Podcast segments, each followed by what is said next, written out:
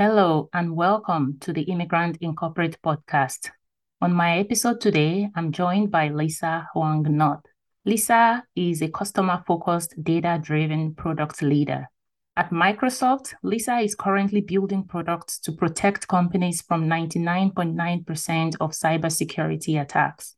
Before joining Microsoft, Lisa built her career over a decade, spanning aerospace, strategic consulting, finance, digital marketing, and full stack software engineering. She founded an award winning digital marketing agency that built digital strategy and brand activation campaigns for Singapore Airline, Vitamin Water, City of Cape Town, and more. As a founder, Lisa was an entrepreneur in residence at the Cape Innovation and Technology Initiative, CITI, Africa's most established tech incubator.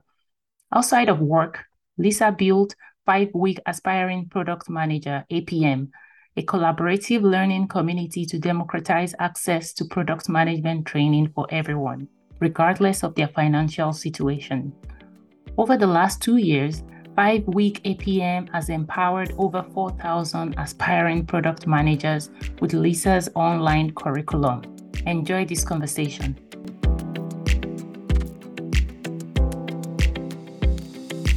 Hello, and welcome to the Immigrant In Corporate podcast. On this podcast, you will learn from lived experiences how to thrive in the corporate workplace as an immigrant. My name is Lola Adeyemo. I am the CEO of EQI Mindset and the founder of the nonprofit Immigrant In Corporate Inc. I work with organizations to build inclusive workplaces. On this podcast, I will be amplifying immigrant voices from within corporate organizations through solo episodes as well as guest interviews. It is a global world of work, and I'm very sure you can learn a thing or two from my guests who are originally from different parts of the world and their experiences working in the corporate workplace.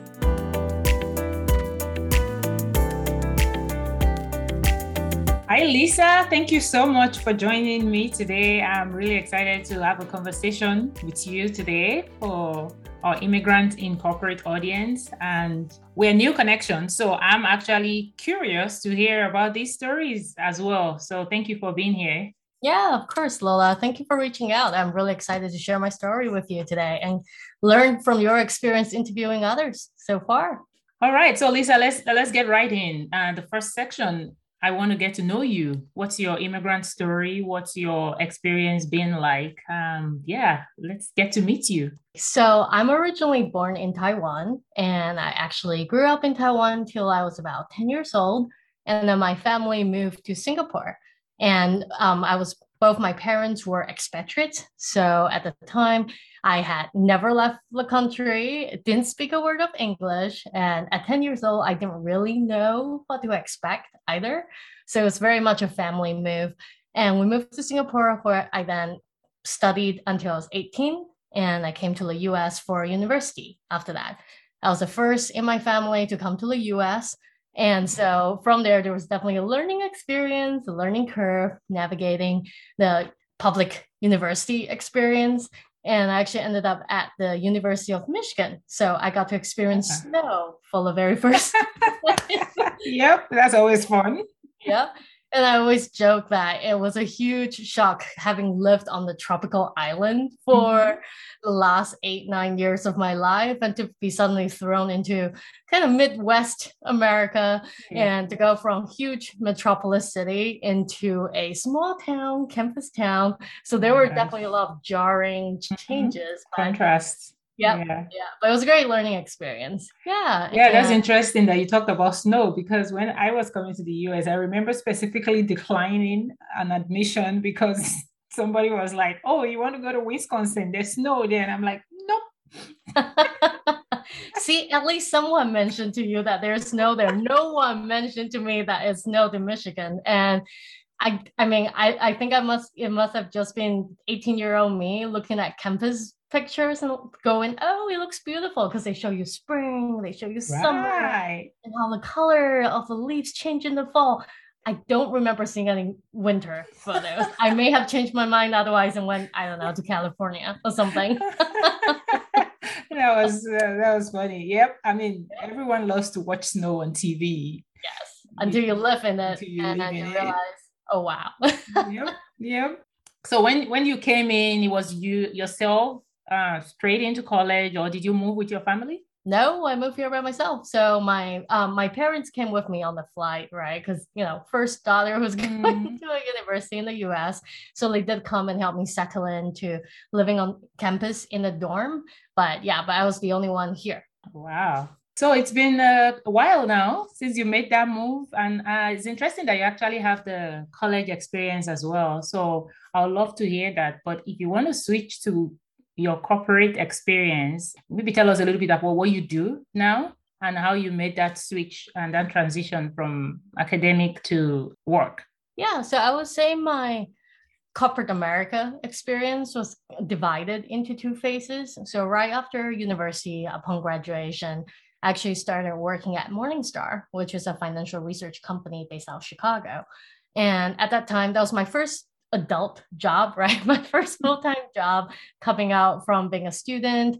And yeah, and I think I was very lucky because given that I went to Michigan and Morningstar's headquarters was in Chicago, they had a lot more alumni presence. Mm-hmm. And I think it was one of those early companies who really thought about hey, how do we best facilitate university students transition into the workplace? So it's actually part of a cohort called Morningstar Development Program, which at the time was a two-year rotational program where they recruited college students straight out of university. And the idea was that you can go through two rotations. So you can work with two teams over the two years. And they had a lot of support outside of your day job with cohort based activities and networking events and training to really help facilitate experience. Yeah, mm-hmm. so that was my first part, I think my first part of working in corporate America. And it was actually through the development program where for my second rotation, I got the chance to work internationally. So I actually left the US after two years after college and working Morningstar, and I moved to South Africa where oh, wow. I worked our Cape Town office.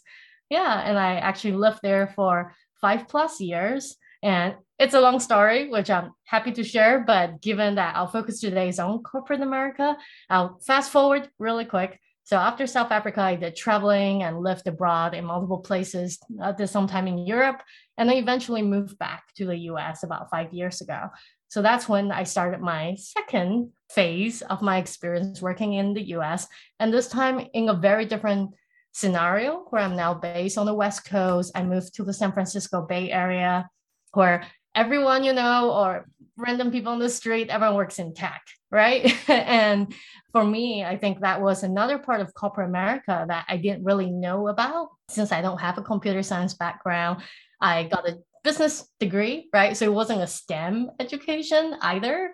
So it's another learning and transition phase to learn about how to get into tech and what type of roles I can get with my experience and my background. Right. And I mm-hmm. eventually ended up working at a startup where I was in product management and that was the role I was in before joining Microsoft, where I'm currently a product manager building our cybersecurity products. That's awesome. And I, I love that you talked about your South African experience because I have a book that is about immigrants in corporate America. And so the audience, the interviewees for that conversation were all in corporate America. But the audience for the podcast is immigrants in corporate world.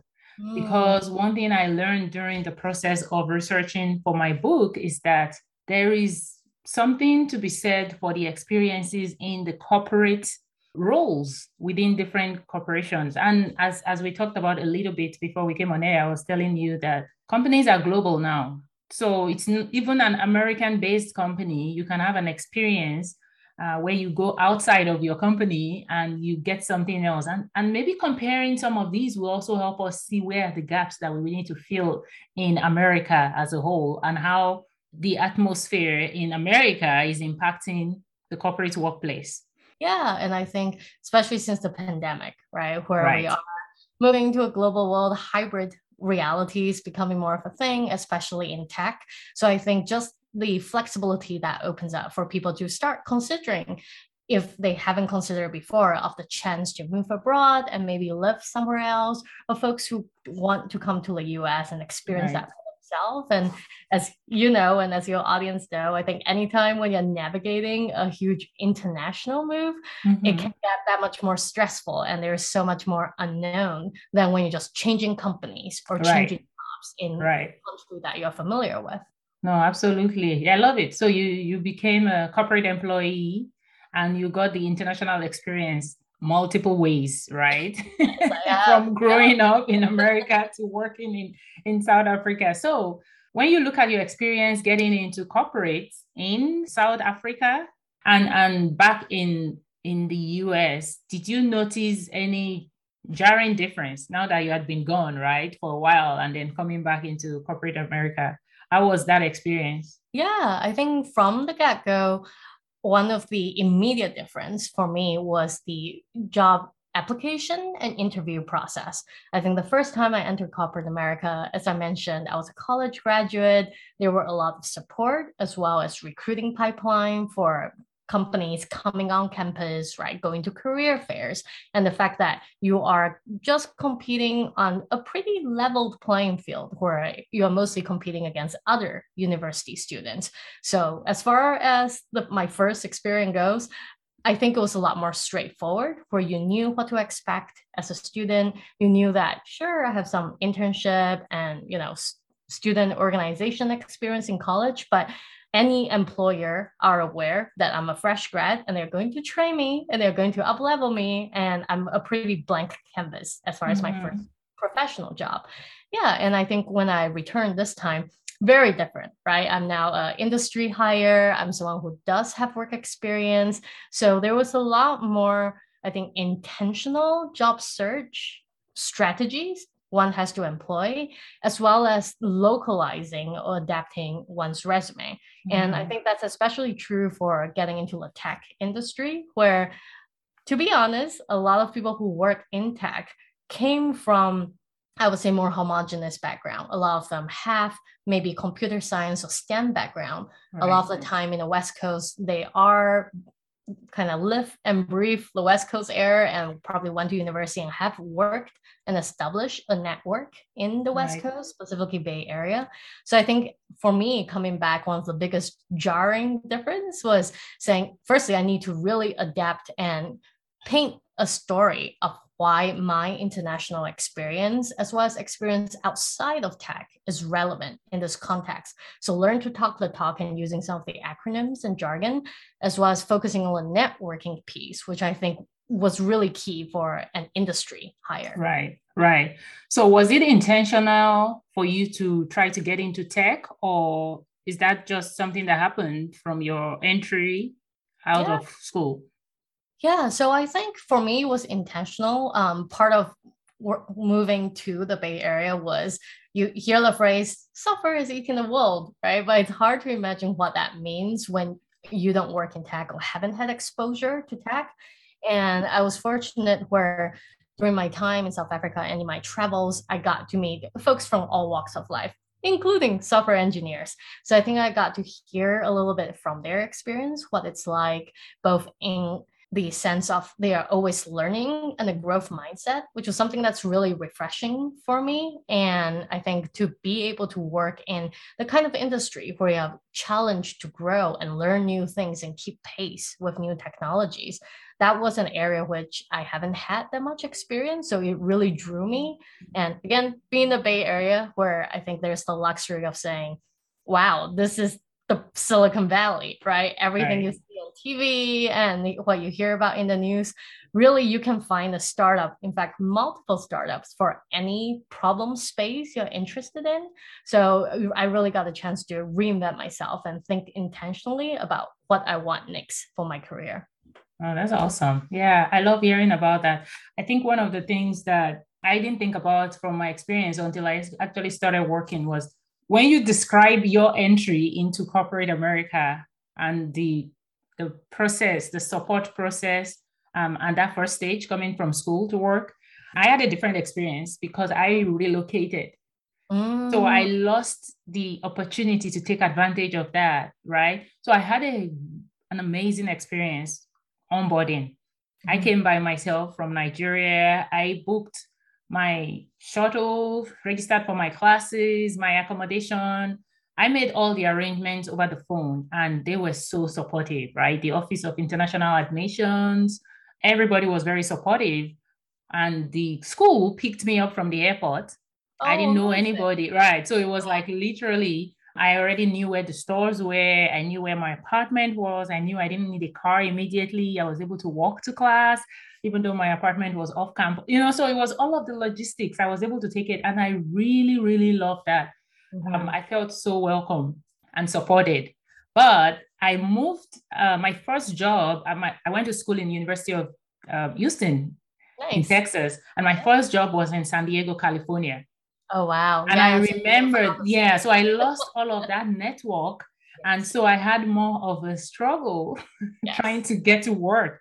Uh, because as you said, right, the companies that come on campus, they make it easy for you. They know they are talking to students. You feel like the playing field is all about, you know, students and they're looking for entry level uh, candidates to bring in. For me, I almost felt like, you know, I was battling with more experienced people than I am.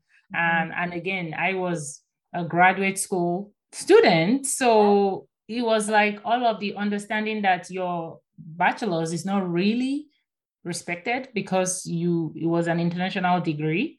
And the master's is in a science program so we don't respect that your skills are good enough yeah, and I think that's a really good point there, right? Which is when you think about the positioning of an undergraduate or university student and the benefit of the doubt you get because right. you are a young adult that's coming out of school for the first time. Mm-hmm. And I can see how that will contrast dramatically from a master's or a PhD student because right. you're likely going back maybe as an adult learner after a couple of years of experience. Right. You've had several years since leaving home for the first right. time. Yeah. Right. So, so that expectation might be different. Yeah. Right. Right. No, but but what I hear you say, I think is very valid. If we have, especially if we have people who are international students mm-hmm. and in college right now, looking to get into work, I hear you say a lot of the opportunity to take advantage. Yes. That support of those resources was really helpful for you. Definitely. Yeah. And I think similar to what you mentioned about international office, I think the beauty of coming out of school, entering the workforce is you are just a customer. You literally just pay tuition to go to school. So you have access to resources that you have paid for. Right. And that resource might be international center, it might be the career development office, it might be the counselor or professors you have access to who have industry connections. And uh, almost the power dynamic is different when you are saying, hey, I paid to come to school and I have access to these things. How do how can you help me and support me in achieving my goals? And I think slightly different once you are working already and you're a professional, right? And and in that case, you're no longer necessarily a customer, but you are an employee where the company's paying you. So it's effectively a lot of the time up to you individually and your community to find ways to pursue your goals. Right. No, thank you. Um, that's that's really helpful. So let's move to let's move to the third phase, which is now working in corporate America as an immigrant, mm-hmm. as somebody that is not from here, that maybe does not have a strong community um, around you. I mean, tell me about that. Let me not assume you don't have a strong community because again, college was four years, five years. Oh, that's very kind. Years and years and years ago. Yeah, no, I think it's interesting where, so maybe one of the way I can share would be contrasting the startup experience with kind of a large corporation like Microsoft. I think one element is when you're thinking corporate America, right? I think even that term in my mind, it, it can come with so many facets. Are, are we talking about the industry you're in, mm-hmm. the maturity of the company you're in? Right. Maybe even specifically, are you at a headquarter, right? Where you're oh, working yes. for HQ in the mm-hmm. US versus a company that's not and kind of the company culture and differences that bring with it right so so that's that's that's good that's a good point to add a good caveat to kind of add to your own experiences as you describe it because i think we talk about the corporate world Mm-hmm. But we know that the company culture is different depending on where the headquarters is, right? Absolutely. And as we have these conversations around corporate world of work and global cultural differences, it's important to make that you know clarification when you are describing a, your experience. And when I did say four five years, I wasn't talking about that you finished school. I was talking about so nice. no, I was talking about compared with mine. So I spent yes. I literally spent 16 months mm. graduate school as an international student and then I was in corporate America, right? But you know, even though you came straight from a different country as an international student to school, I if you worked on a bachelor's, I was trying to say you did spend a substantial amount of years. And so you might have had a chance to build more of a community than a graduate student will have. So yeah, yeah. And I think, yeah, so the length of time definitely makes sense. And if I go back to my first job, which was in Chicago, I think there, as you mentioned, the geographic proximity helped because mm-hmm given that I went to University of Michigan, many students, Chicago is one of the nearest large city. So by default, there's a lot of Michigan alumni going okay. to Chicago. So I did have a bigger network then because a lot of graduates, or it was easy for me to find Michigan alumni in Chicago. Um, but since then, when I moved back to the Bay Area, I had to start from scratch, right? Because I didn't really know anyone in San Francisco. And it was it's also been years since I lived in the US. So so I, I think I got to experience both part of that experiment. so you did start your first job in Chicago and then that job took you to South, Africa? South Africa? Yeah. Okay. So when you got the job in San Francisco, this will be the first time you're working with a corporation in on the West Coast. Yes, that's right. Okay. Yeah. So yeah, yeah, that's a different different culture yes. geographically. Different culture, different culture as well. Mm-hmm. Yeah. And I think with community, I think coming in as an adult, right, as someone who has a lot more work and life experience as well, I do find that building community becomes easier. Mm-hmm. And I think, you know, call it maturity, call it travel and life experience. but I think once you've lived and traveling a few different places, that's actually one of our superpowers as an immigrant. I think that we have already moved at least once in our yes. life. Yes. And a lot of the time we had to uproot our entire support system to go exactly. from the home country is to a new country. Right. So I think it speaks a lot to the resilience and adaptability we already had from that one move. So the subsequent moves I found have been a lot easier because it's kind of like riding a bicycle. You have the muscle memory, you remember, and once you're in it, you know, looking for an apartment, finding new restaurants, you look around and think, oh yeah, no, I remember this. I remember the last time I had to figure this out. yeah, so so that's how I felt with uh, moving to San Francisco. I'm now in the Seattle area for Microsoft, where again, you know, it's countless moves at this point. And for me, I think it was easy enough to say, all right, what's the first way to find a common community? Chances are from your day job, you already know people on your team right? So right away, I was able to form connection and build relationship with my immediate team members and colleagues and plug in, whether that be using Microsoft Teams or Slack, right? There's a lot of tech tools that we use nowadays to help find community. And one element which I've always leveraged in all the corporate companies I've been in is the employee resource groups. I think normally, especially if it's a US headquarter company, um, ERG, so employee resource groups, are a pretty popular concept. I would say most companies will have affinity groups, ERGs, business groups, something where you're able to find people who you identify with, whether that be religious, gender, sexual orientation, ethnicity, right? Race and ethnicity. And I think that's one thing which I've always leveraged is once I land in a new company, first thing I do, I look for the ERG. I make a beeline to the ERG because I know will be a safe environment where I can even just look through some of the past posts and get a sense of, oh, what are the topics people are interested in? What's top of mind? What are some of the discussions? And who are the active connectors in this right. community? Who I can reach out to and say, Hi, I'm new. Help. Help.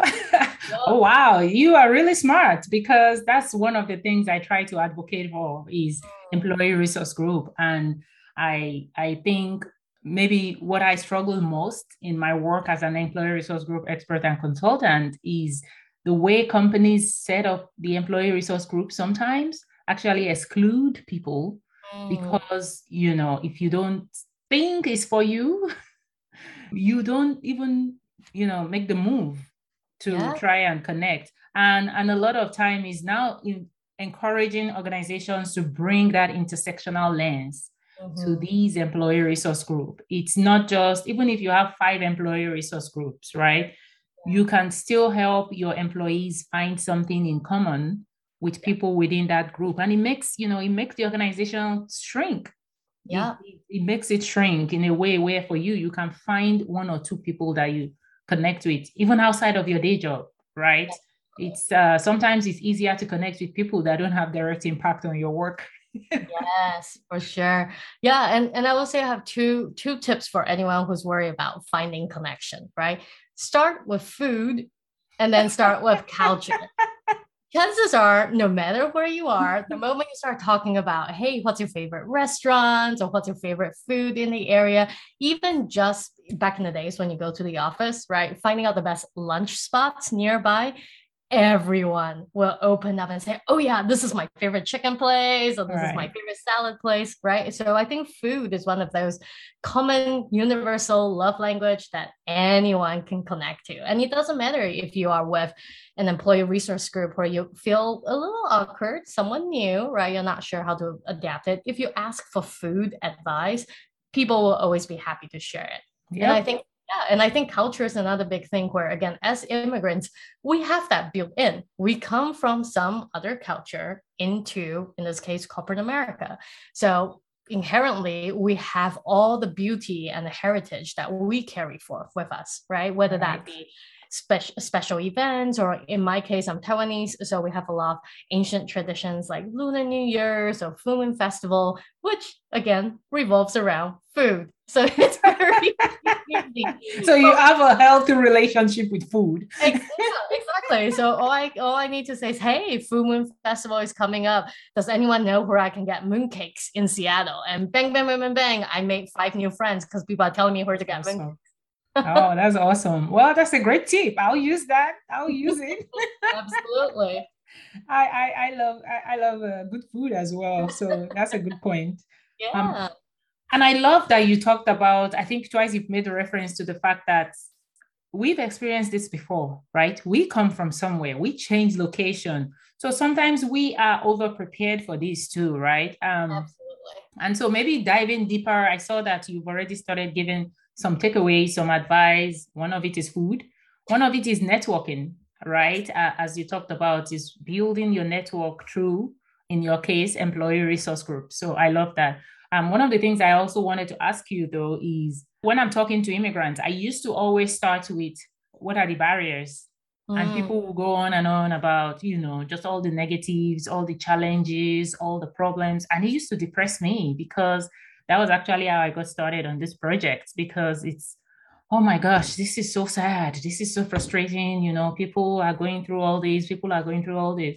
But then I switched it out and I started to ask people, how do you think your cultural background has helped you to thrive at work?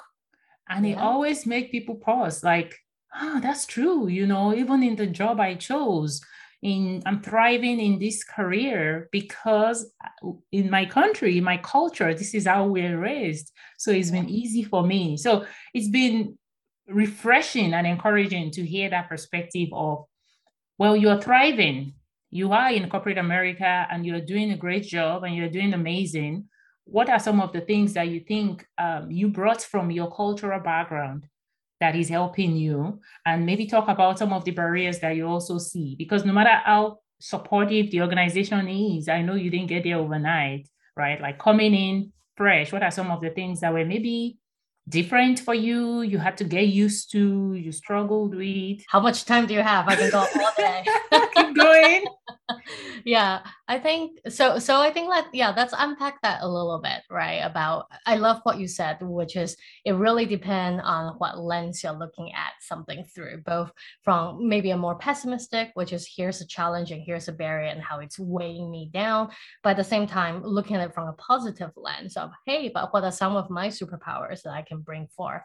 And I think one of the First one that comes into mind, which I know affect many folks, is language barrier, right? I think the nature of being an immigrant is English is our second language. Some of us have accents. Some of us are not as fluent. Some of us are not used to the colloquial or even cultural references. I think humor is a big one, which you can see when you move somewhere else. One of the way that I have found that's really interesting moving to a new place is go to go and find a comedy show an open mic comedy show. Because I think when you're in a new country and you go to a comedy show, it will immediately surface to you how the cultural context is completely different. And what people are laughing about, I have no idea or I do not understand at all. In fact, I was just watching Netflix the other day and because I grew up in Singapore, so I think my humor slants a little more British, sarcastic, dry humor than American humor. And my partner and I literally were watching a British comedian and I was laughing and he was not laughing at all. He didn't know why it was funny. I was like, how do you not find this funny? And then we watched the Chappelle show and he was laughing and i was just sitting there like i don't get it. I still don't understand. So so i think humor is one of a classic way to find and define that cultural difference. And so, so yeah so i think with that in mind though i think with language even though sometimes it's a barrier i think in a corporate context what's really helpful is globalization right? So especially at a company like Microsoft, of course, we have audience who speak Chinese. Of course, we have offices and customers in international markets, whether that be China, Taiwan, Hong Kong, right, or other places where there are Chinese audiences. And a lot of the time, I think as an employee who is an immigrant, you already have cultural context from your home country, both as a language advantage as well as a culture advantage. And those things are super valuable, really, I think, in any job, any job function today, because chances are your company creates products and right. sell to international market to people who are from your country of origin or people who speak your language. And there are many ways that it, you can really surface and highlight that strength on projects, such as hey, helping to check that the local translations are accurate and respectful and culturally aware, right? And I think mm-hmm. those are elements where yes, of course, there's trained professionals who can do that, but there's no better way than for people like us who say, hey, I'm from there. I speak the language. Let me take a proofread of this presentation you're about to present to an international client and make sure that we're not making any big jarring errors before the presentation. Exactly. Yeah, that's definitely one of the most common feedback I got when I interviewed people for my book is everybody had some communication story from work. And and sometimes you know it could be really bad. You're right if you are in the headquarters where you are really getting to relate with people from everywhere maybe not so much but if you are at a local site of your company and you know the population is really very homogeneous you can struggle a little bit because it's almost like by default everybody speaks one language everybody's humor and communication style is the same and you have to figure it out because nobody is really explaining to you what's going on. Yeah definitely. Yeah so i think that's one example of a barrier that can also be a superpower.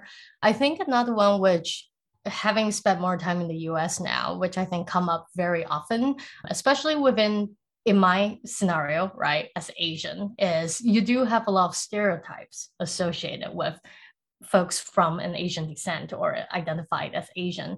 And I think there's elements of it that may not conform to the US corporate or what an ideal leadership might be. Mm-hmm. And I know you and I are both, you know, practitioners in diversity equity so so we can talk about this all day right about systemic biases and and all that fun stuff but i think one element that's really interesting is challenging what defines a leader and what defines promotability. And I see this often, especially in smaller companies or startups, where a lot of the time they are much smaller. So they're not able to really have proper support for their employees around these unconscious bias. And right. a lot of the time you see that coming into a barrier is around promotions, right? So one of the stereotype that's often associated with Asians is that hey, Asians are really hard workers. They are very diligent, but they are not leadership material. And it's really interesting because a recent study I read by a Stanford professor was mentioning how if you take the context of Asian values and culture in Asia, such as China or Japan, of course they are leaders because that entire country with that majority culture, right, respect those values, whether those values are around diligence in work or being able to observe and pick up context before jumping in to share their opinion first. Right. Yeah, and even things about being extrovert versus introvert. I think that's where a lot of the contrast really we have to take a step back and question Am I not a leader, or do I just not fit into the stereotype of a leader in my specific organization? And exactly yeah, exactly. And that's a lot harder to crack when, again, depending on the size and the kind yeah. of company you're in, right? Sometimes right. cultural things uh, working against you that no amount of self awareness and advocacy can overcome that barrier. Right. But yeah, but I think on the flip side, since we're talking about using that as a superpower, I think it's really recognizing and building up your confidence, knowing that, hey, my culture's value are important to me and they are an integral part of who I am. So if I'm working a place where I'm not getting promoted and recognized for my worth because of the systemic biases in place, this is not the right place for me. And it's not a place I can thrive in. And recognize that you're all of us, we have our life experience and we have our skills. So we can choose to vote with our feet and go where we are respected and where we are recognized. And if your current company is not doing that for you, start looking. There's no excuse in working for bad companies in right. today's frame set where again in the us right i think we are fortunate and privileged that there's a lot more mobility with mm-hmm. remote work opening up and more hybrid work opening up and there's so much online learning resources nowadays where there's a lot of different ways you can shore up your expertise and make that transition where possible so yeah so i think really that comes to it is if a company doesn't recognize and reward you for it, know that you have the power to change and use that as your superpower instead and take it somewhere else who will appreciate you for your values. Right, absolutely. I love that you touched on a range of things, and I, I can really tell that you've thought about this, you've lived it, you are a practitioner in this space because these are some of the things that I struggle with because sometimes people think, I'm putting it all on the immigrant, mm-hmm. right? I'm saying you need to speak up, you need to overcome your cultural barriers. I think there's a there's room for both, right? There are times when as an immigrant, you need to understand this is how the corporate culture works you don't get handed things you know? The titles sometimes people are like oh titles are not important. Sometimes titles are important. Sometimes they are yeah. If not they will give it to you for free. Exactly. So that titles are important in corporate america because it comes with power it comes with responsibility it comes with the ability to make more impact yes. in decision making especially for others right yes. who, who are like you. So i think we we need we have some learning to do as immigrants as we navigate the corporate culture but you ended it correctly to say sometimes there's nothing you can do because the culture itself is very toxic mm-hmm. and and it's not welcoming for you as a person. You are not being appreciated. And so for immigrants the tendency is to internalize that a lot. Like you know it must be me. Yeah. other people are getting promoted or this person is getting promoted. I just have to keep working harder and keep my head down. Sometimes we need to lift our head up and look around yes. and recognize that it's time to move on. Absolutely. Yeah. And and I think I want I you know, having lived through it myself, I want to acknowledge that one of the largest or biggest challenges in immigrant is work visa sponsorship, right? And again, I know for immigrants, you can come from all walks of life. Some people are undocumented, which already provides a lot of challenge as it is to get into quote unquote mainstream or the formal workforce requiring paperwork. And I think on the other hand, I imagine some of your audience would be documented immigrants, right? People who might be here on the works or skill based visa. And yeah, and I think I want to acknowledge, I know I've gone through it. My sisters are currently going through it. I, I know it's a very challenging aspect to feel constrained by choices when you have to find a company who can sponsor an H1B right. visa or whatever the visa you're currently on. And, and that itself does limit options and it does limit the time frame you have in making right. those job changes. But I think this is where we go back to point one, which is community, right? Start building that community, find others who are listening to Lola's podcast or in Lola's community, right? Find other immigrants who are working here in corporate America and start exchanging best practice. Know which company sponsors, know which company recruiting timeline fits within your timeline, and really leverage that network to find your next opportunity and don't don't feel trapped i think yeah. life is too short to feel trapped and to be honest i think the world there's a huge world out there beyond america. So you know sometimes when a door closed many new doors open. And again speaking from my personal experience having come to the us worked in the us and then left and moved to other countries and then still came back later right, right. at least from my personal life experience i know it's possible. And yeah. sometimes the surprises are in those paths less ventured Exactly. I love it. Well, you heard it from Lisa. I, I I think we touched on a couple of things. It's important to find our community. Yes. You know, it's it's important because everybody's story is different.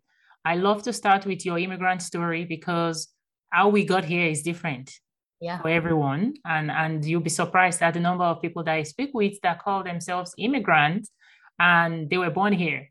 Mm-hmm. But they strongly identify as immigrants for a lot of personal reasons, right? So, yeah. you know, when we think about we all need that community, we need that community, and we also have a role to play to learn, to educate ourselves about the systems that we are in.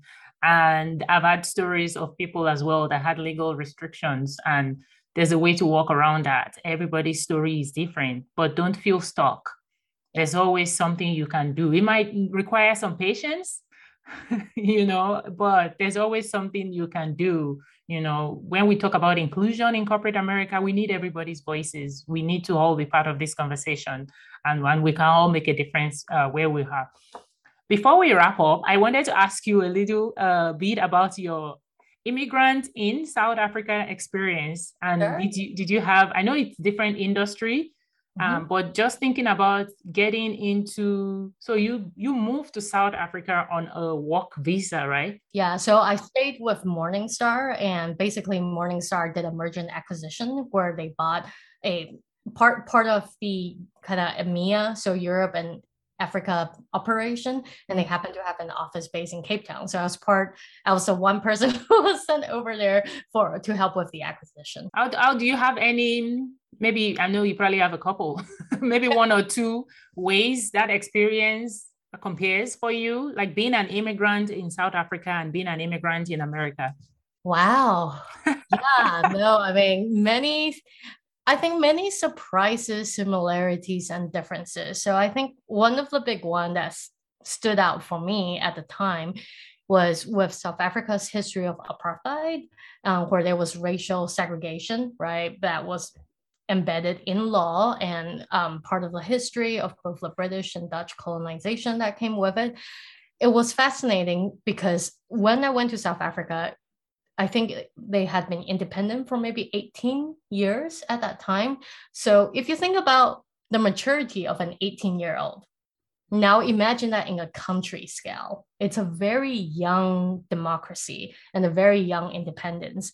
And I think coming from the US, that was one thing that stood out to me, right? Because definitely in the US, even more so nowadays, is you hear and you experience racial tension and you see mm-hmm. how folks will react very differently and obviously the systemic biases and injustice around it.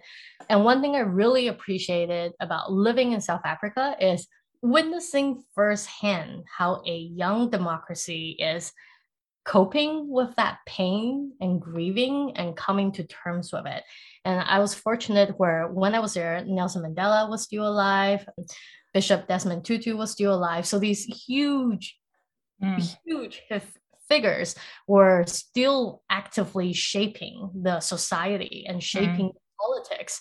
And I was very lucky to be there during that time and to be able to experience that firsthand of how a very divided nation was able to take paths forward in coming more together and really trying to hear each other and view each other as human first and their mm-hmm. race or their identity second. And ironically, coming back to the US so many years after, I regret to say that I think there's a lot more similarities than differences, which frankly was quite shocking and surprising to me, especially having spent a good amount of time away from the US. And I think bringing that to corporate America, right, and how that changed. I, I think, in contrast, uh, in the US, corporate and how progressive, especially within tech, the fact that you do talk about diversity, equity, justice mm-hmm. in the workplace. And there are acknowledgement from senior leadership around these heavy issues that are not the most comfortable to talk about and can be quite controversial. And I think for a company leadership to walk that line of being supportive and empowering, but still right. having their fiscal duty, right? Which is right we're here to make money. And, and I think having to cope with both of those reality, I do think the US is still miles ahead compared to some of the corporate cultures I have experienced or observed in countries like South Africa. And again, I think that comes with time and comes right. with experience and the amount of people and the amount of legacy that comes with the work. That's interesting. And yeah, I think it's definitely very valid conversations to be having now because we are at the awareness stage. I, I feel like the US should be more matured than we are.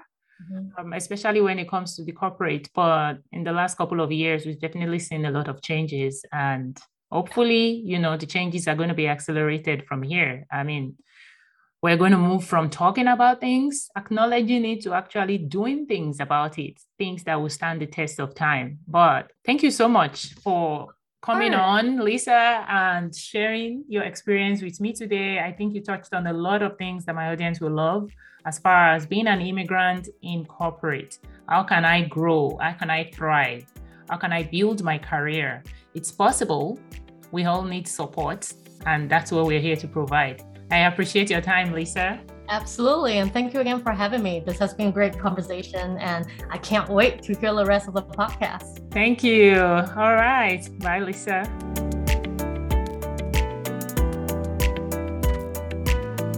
Thank you for joining me, Lola Adeyemo, as always, for these important conversations on the corporate world of work from the immigrant perspective. For more resources and upcoming events, please visit our website www.immigrantsincorporate.org. You can also follow us on Instagram at Immigrants In Corporate. If you are on LinkedIn, please join the group Thriving in Intersectionality dash Immigrants In Corporate America. There will be a new episode every week, so make sure you are subscribed to get notified. Please leave us a rating, leave a review, and I hope to see you next time. Thank you.